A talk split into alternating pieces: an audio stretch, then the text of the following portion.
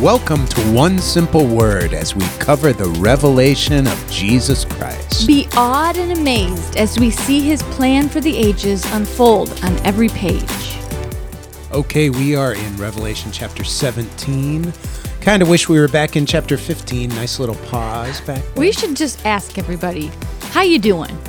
Uh, you hanging in there with us? Wow. Yesterday, as if yesterday wasn't dark enough with all of that wrath, now we get a greater glimpse of the forces of evil, this woman and this beast that personify some things. And so, what have we chosen as our one simple word? This is a doozy. We have chosen abominations. I'm just so shocked we haven't chosen I know, we saved the best for last. Man. That word just rolls off your tongue like abominations. the full, the cup full of abominations. Okay, So- so, seriously though, yeah. it's talking about this woman. So can you please tell us what this woman like represents? Well, I want to just catch the context. John is seeing this, and he was carried away in the spirit into the wilderness. And I saw a woman sitting on a scarlet beast that was full of blasphemous. So here comes the abominations, full of blasphemous names. And it had seven heads and ten horns. And the woman was arrayed in purple and scarlet, and adorned with gold and jewels and pearls, beholding in her hand a golden cup full of abominations and the impurities of her sexual immorality. So, I mean, this is this is evil at its worst.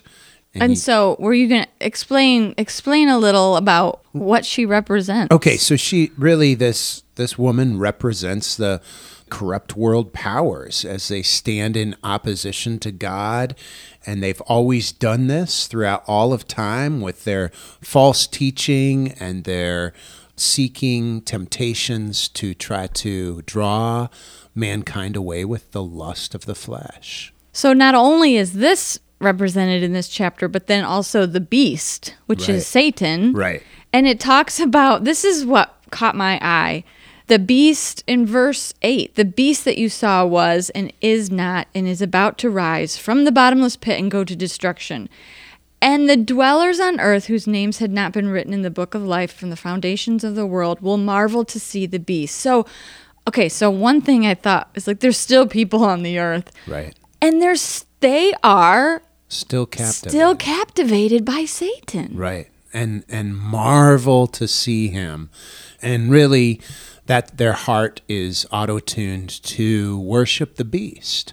And through all this darkness this is still what they want.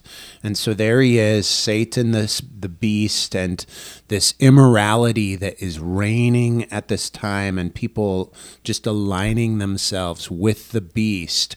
And then there's just this reminder as it starts to wrap up Yes, can I please Sure. share the best verse in the whole chapter?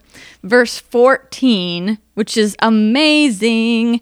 Verse 14 says, They will make war on the Lamb, and the Lamb will conquer them. For he is the Lord of lords and King of kings, and those with him are called and chosen and faithful. Right, and I think it, it reminds me back to chapter 5 where we were introduced to him who was worthy because he had conquered. And because he is our Lord, then we who look to him, we are called and chosen and faithful. And God allows all this others to happen. But he is the one Right. who's in charge and he's the one who's powerful and he is the one who will conquer. Right. Hey, I just want to say we have one more heavy chapter in the midst of this wrath. Chapters 16, 17, and 18 really are describing the the fall of God's wrath on those that have rebelled against him. And so we got one more. So hang in there. One more in the tank. One simple word.